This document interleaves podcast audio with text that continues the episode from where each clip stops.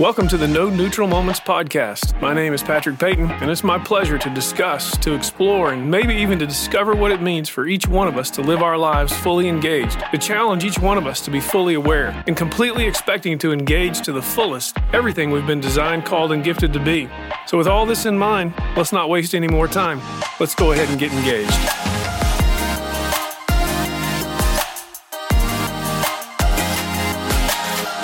Well, hello there, and welcome to this uh, episode of the No Neutral Moments podcast. Uh, this is the second episode of my thoughts about 2022, lessons from 2022, and it's it's great to have you with us, and I hope you continue to enjoy the podcast.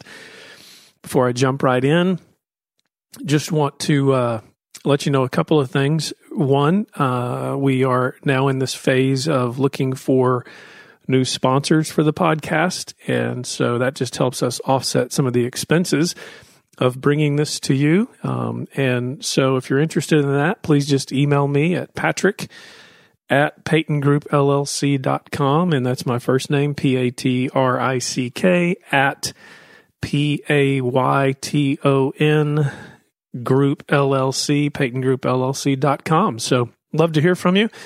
Thank you again for passing on episodes to your friends and family and work associates, and we really appreciate the feedback. And so let's just dive right in. I covered four of these things. I, I, I think I told you in the last episode I had something like 23 or 24 of these, so it's going to take several episodes, and I hope we can keep two or three of you in the listening audience interested in these ruminations and these thoughts. I'm I'm sitting here with my um, cup of coffee from Chick Fil A. So oddly enough, I had breakfast at Chick Fil A this morning. Don't know why I'm telling you that, except had a business meeting there. It's a great place to go have breakfast, and so um, you know, free advertisement for Chick Fil A and their coffee. So I may have to take a drink of that here every once in a while. But let's go ahead and get into it with. Uh, a, a few rules, uh, things for you to remember as I talk about these things.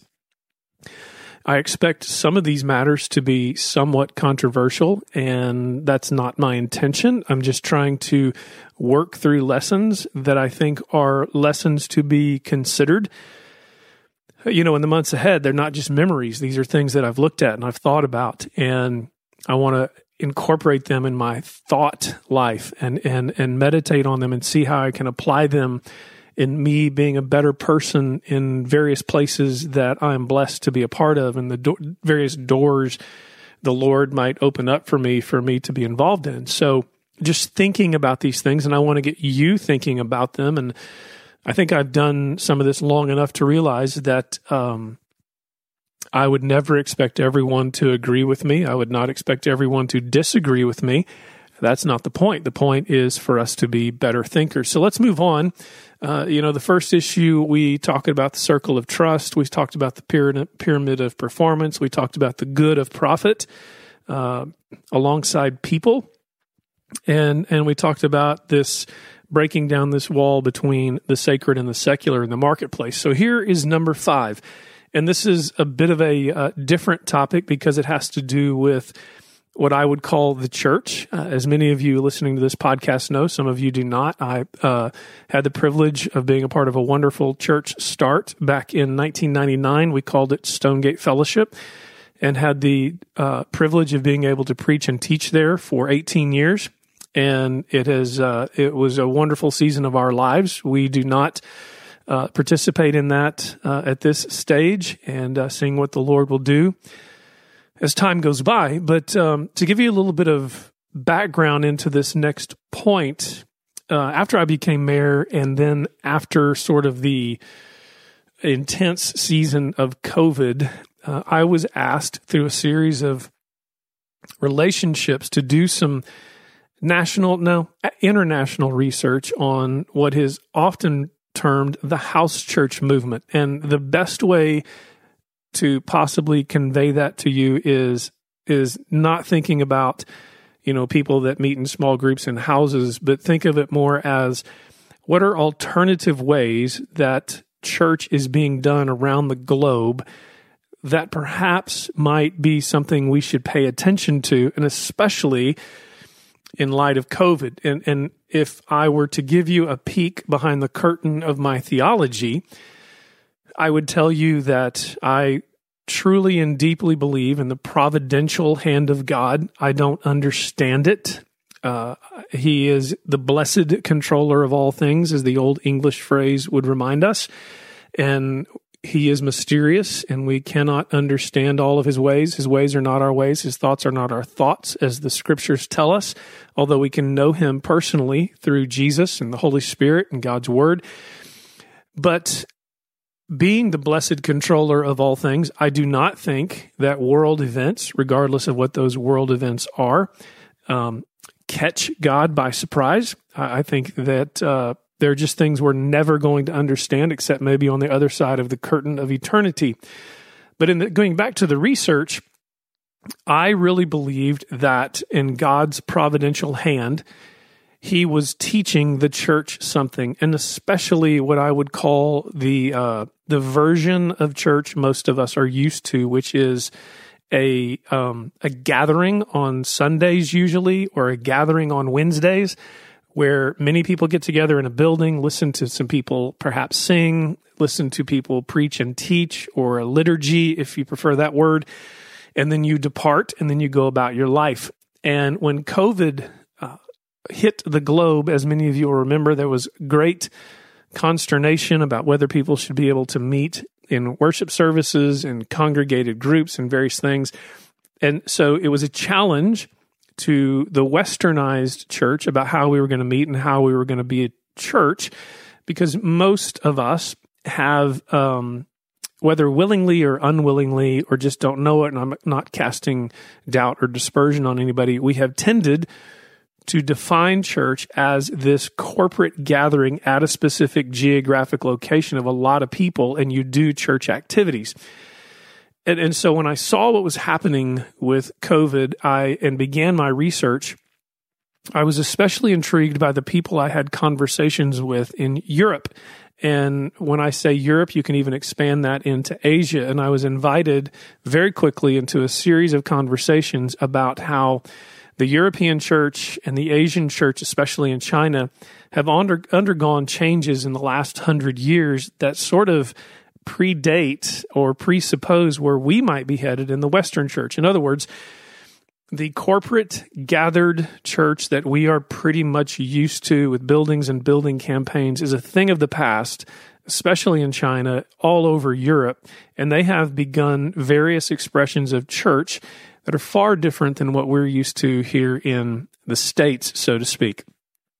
And uh, in fact, those expressions include things like gatherings that don't necessarily occur every week, they might occur two or three times a month. Most many gatherings that take place in people's homes, that take place in people's businesses, that take place in coffee shops and pubs all over different places.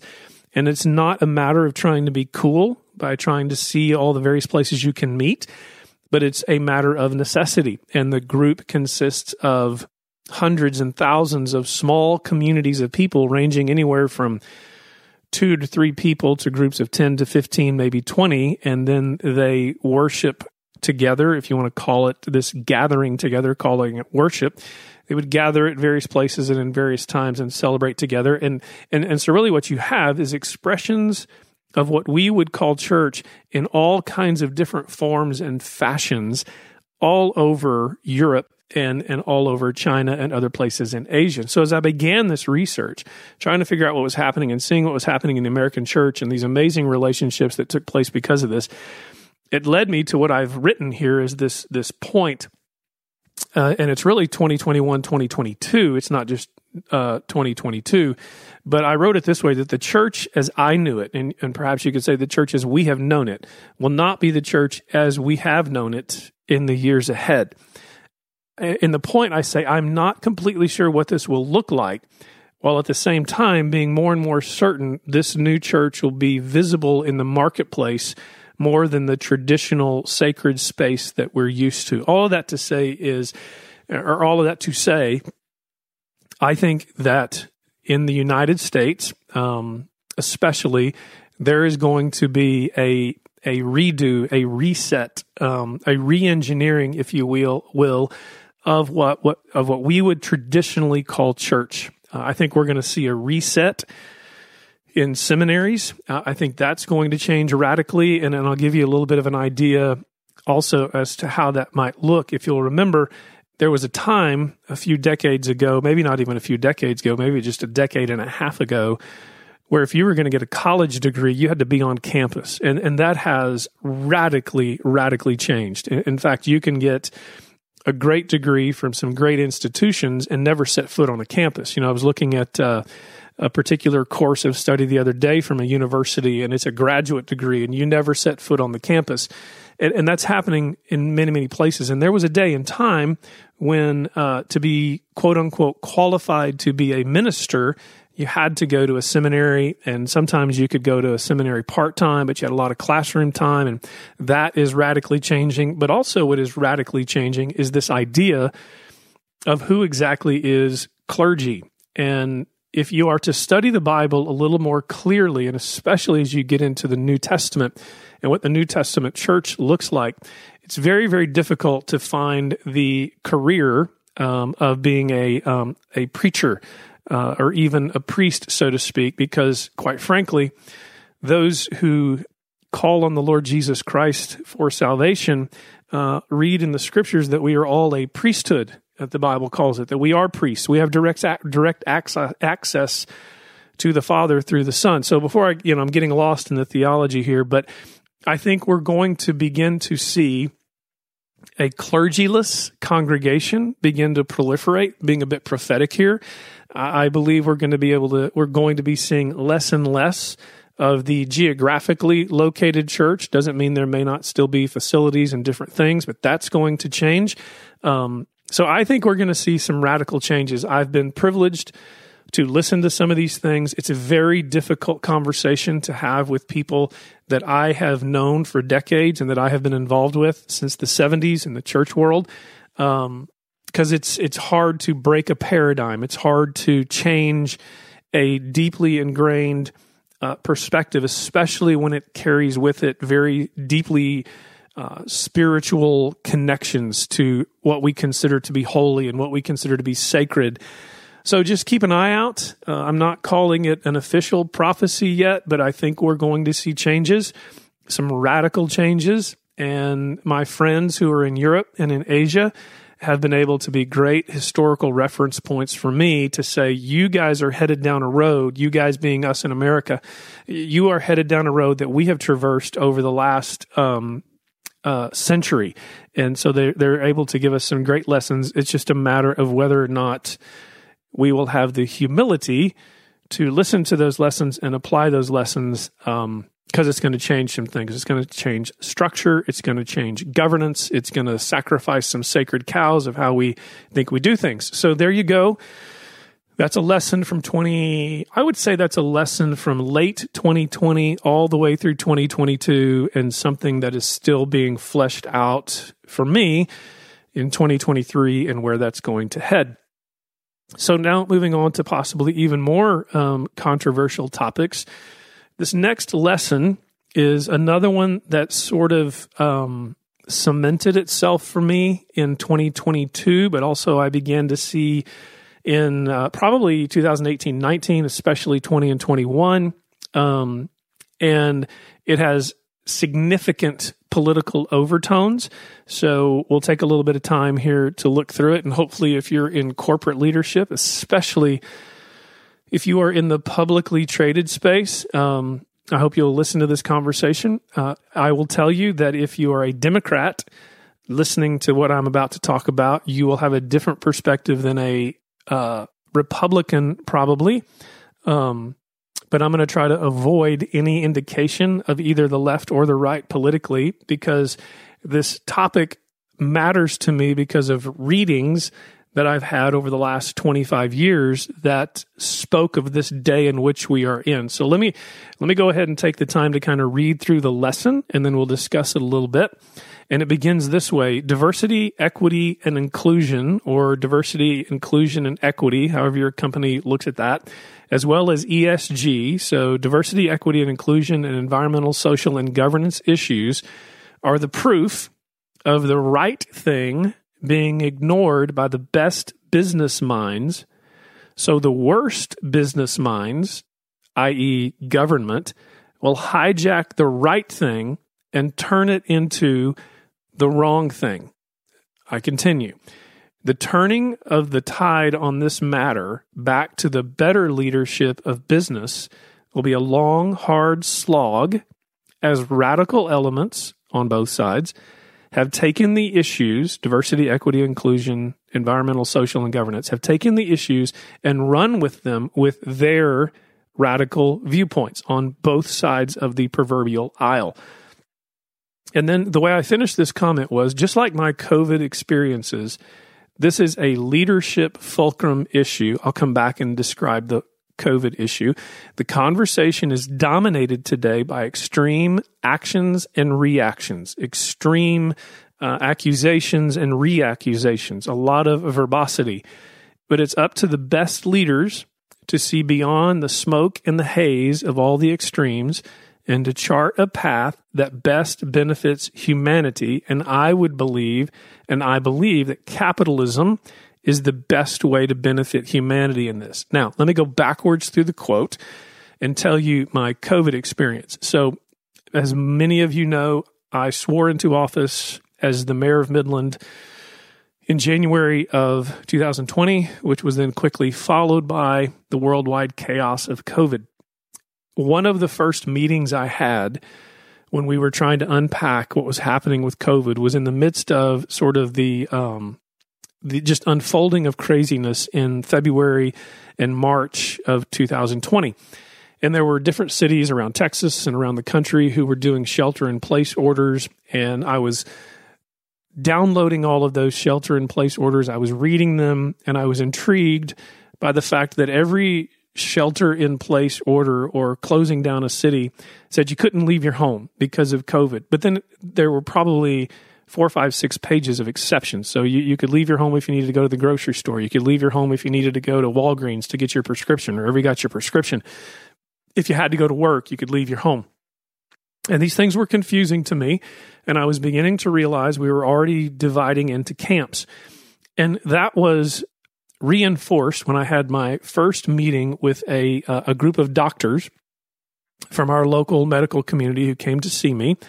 And the gist of the meeting was if I don't shut the city down and do a shelter in place order, and, and this is not uh, anecdotal um, or exaggerative, I'm telling you exactly what was told me, then I would have somewhere in the neighborhood of 2,000 people dead on my hands in the city of Midland. And I should probably go ahead and go invest in refrigerated trailers, trucks, so to speak, to keep the dead bodies. So that was that was the option I was left with, which was you got to shut this city down or you're going to be basically a killer. And then I began having meetings with the other side who were telling me if you shut the city down, if you execute a shelter in place order, then you're nothing more than a socialist, you know, or a communist or a dictator or something like that. So, because of the grace of God, I think I had enough wisdom and some trusted advisors around me who said, okay, what we now have is an exposure of the extremes, and I'm going to talk more about extremes on another point. So there's got to be a more thoughtful way to consider this. And that's when I began, and I actually have a, a podcast episode about this. I began thinking of my role as being on the fulcrum of the teeter totter that had the extremes on both sides. And, and this thing was out of control, and, and I needed to find a way not to be um, lost in the middle, but to be a mediator and a moderator between legitimate concerns that may be gone to the extremes. Now, why do I tell you that story? Because I've begun to see more and more in my practice that it is the extremes that are sort of killing us. But in this issue of diversity, equity, inclusion, and ESG, let me first define terms so you can get a, a greater grasp of the holistic way in which I'm thinking about this. I do not think, regardless of your political um, leanings, I do not think there is anybody in this listening audience who, in a honest moment, has any problem with the value of diversity in people, the value of the diversity of racial makeup of our communities, the value of diversity in our boards of directors, the value of diversity in the marketplace. Now, I understand because I know where some of you are already going about what's happening with diversity and what kind of diversity issues are being forced upon us. But stay above the fray right now in this conversation, but all of us have, we have great respect for diversity. We, all of us, have great respect for equity in the marketplace. We want things to be fair. We want, we want things to be right. We want them to be done. And we can get in a fairly significant debate about the differences between equity and equality. But in general, if you don't go to your extreme corner just yet, we want things to be equitable in the marketplace. We want equity in the marketplace. We want equity in business and we want people to have the ability to get involved in the marketplace in those ways. And when we think about issues of inclusion, we want people to be wanted. We want people to be needed, needed. We, we want people to feel like they're a part of the system. Now, I already, again, I can already hear some of you saying, but look at where this has gone in the extremes. That's fine. Hold on to that thought though, because then when we get to the issues that are so prevalent in the area in which I live in, with the oil and gas industry in many regards, I don't know of anybody in the listening audience who doesn't love the environment. I, I have never met anybody who says, What I'd really like to do is poison the water and make sure that people die from drinking bad water. What I really want to do is poison the breathing air around me because I hope all of us suffocate with lung diseases from, from industry or whatever it is, whatever issue is. But it is the extremes who have taken on the defining issues, and this is where we are today. But I've not met a person who doesn't want to do the right thing for the environment. And and I can hear another side saying, "Yeah, but their their their actions prove otherwise." And I would say that that's another ex- uh, issue of the extremes. Are there things that happen bad in all industries? Yes. Do good players in the industry try to make those things right? Yes, but I digress. So the issue of social social issues. You know, there was a day and time many, many, many, many decades ago when corporate when companies really almost took on whole cities to make sure they were better. Think Hershey, Pennsylvania, and different things like that. We want our social environment to be good. We want to um, make sure we have good social balance and make sure that we have good social institutions. And finally, the G, we want our companies and our lives to be governed well. We want governance to have its proper place and to do the right things. Now, why am I making this point? There is nothing wrong with valuing diversity, valuing equity, valuing inclusion. There's nothing wrong with valuing the environment and social issues and social life and governance. But now you say, well, you said something about a couple and a half decades ago, you were reading some stuff. And I've referenced this book hundreds of times, but it's an old classic by Robert Greenleaf, who was a middle management guy at AT&T who wrote this book in the late 70s and early 80s called Servant Leadership. And in the book, he talks about the calling of servant leadership in business, in corporations, and especially large corporations.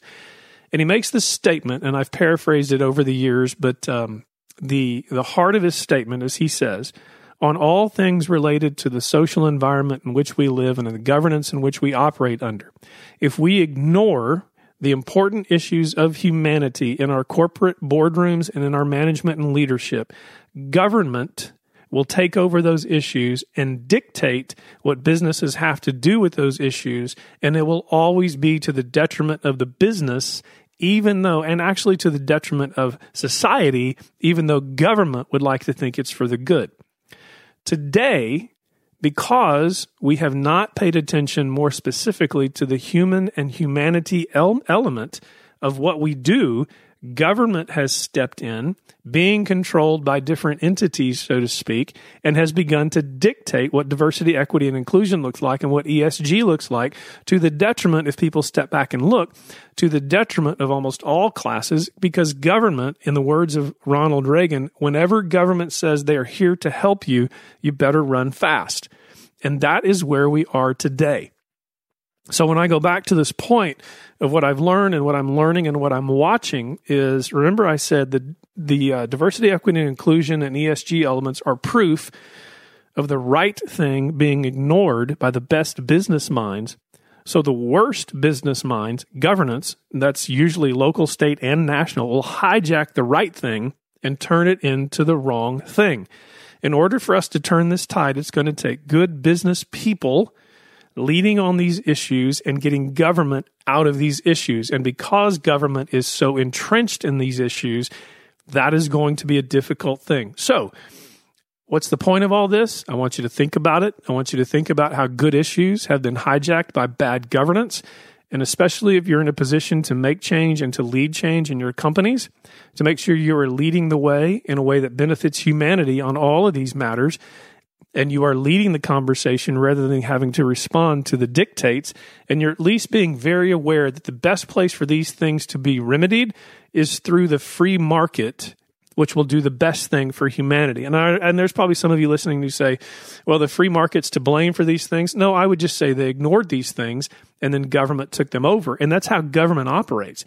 Good things get taken hostage by governance. And governance is rarely good at taking care of people, quite frankly. So keep that in mind. Um, I'm sure that many of you have already turned this podcast off now because of this conversation, but let me take a good quick drink of my Chick fil A coffee.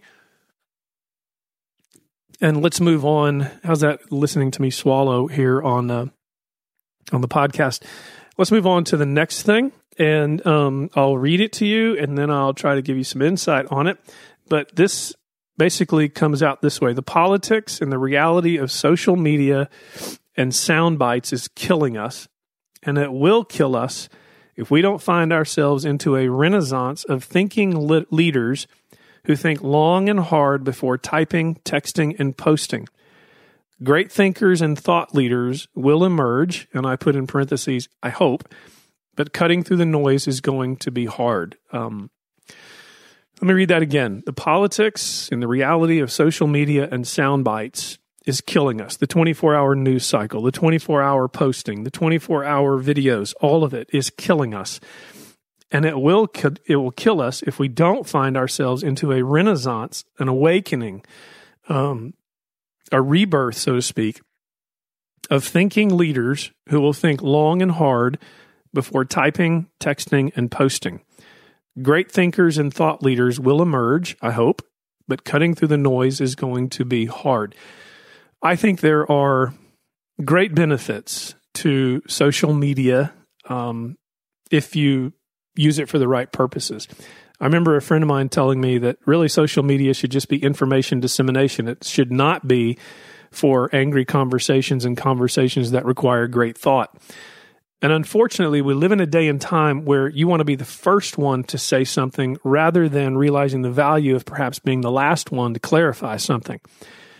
And we're we're just not a culture that is used to people taking the time to think deeply, to think hard, to write things out, to edit things. And, you know, when I look back and read my history, and I'm currently going through a book about Samuel Adams, I've read a ton of history about founders. Um, I read as much history as I can about leaders of old uh, who are dead and gone. I rarely read a biography of somebody who's still alive because I think the story's still being written. And what I find out is is in the most formative days of society, great thinkers took time to think. They took time to write. And and you could even say in the writing and in the time it took for correspondence to be transferred between parties, there were time there was time for reactions and responses to be thought through, to be considered. Things did not happen as fast as they do today. But one could argue that the speed at which things happen today because of social media is not to the betterment of all of us involved in society today. Everything has become how fast and right now. That doesn't mean there are not emergencies where we need immediate communication and where we need, you know, emergency alerts and different things like that.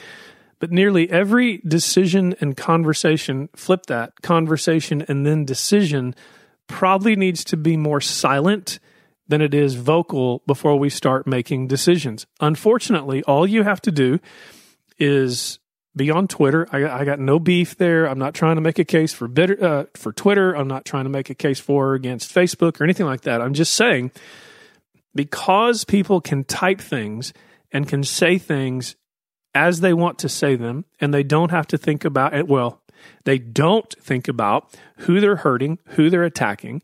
They don't think about their words.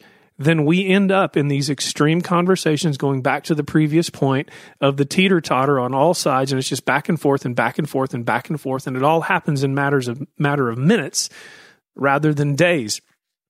And I can tell you uh, especially in the careers that I've had, both as um, a leader in the church and also as a mayor, that the amount of email and social media vitriol that was directed toward me, it's it's an easy anecdotal shot to tell you that at least 95% of it, if not more than 95% of it, was absent an understanding of the details in which they were talking about because people did not want to take the time to have a conversation. And many times I would respond to people and say, Why don't you meet with me and we'll have a conversation about that? And they would not because they would rather have their little audience on their social media than have their issues correct. So, a lesson from 2020, 2021, 2022 and something I think all of us should consider is how we use our social media, if we should be using our social media, and realizing that it's time for a renaissance of great thinking. And great thinking and great thought leaders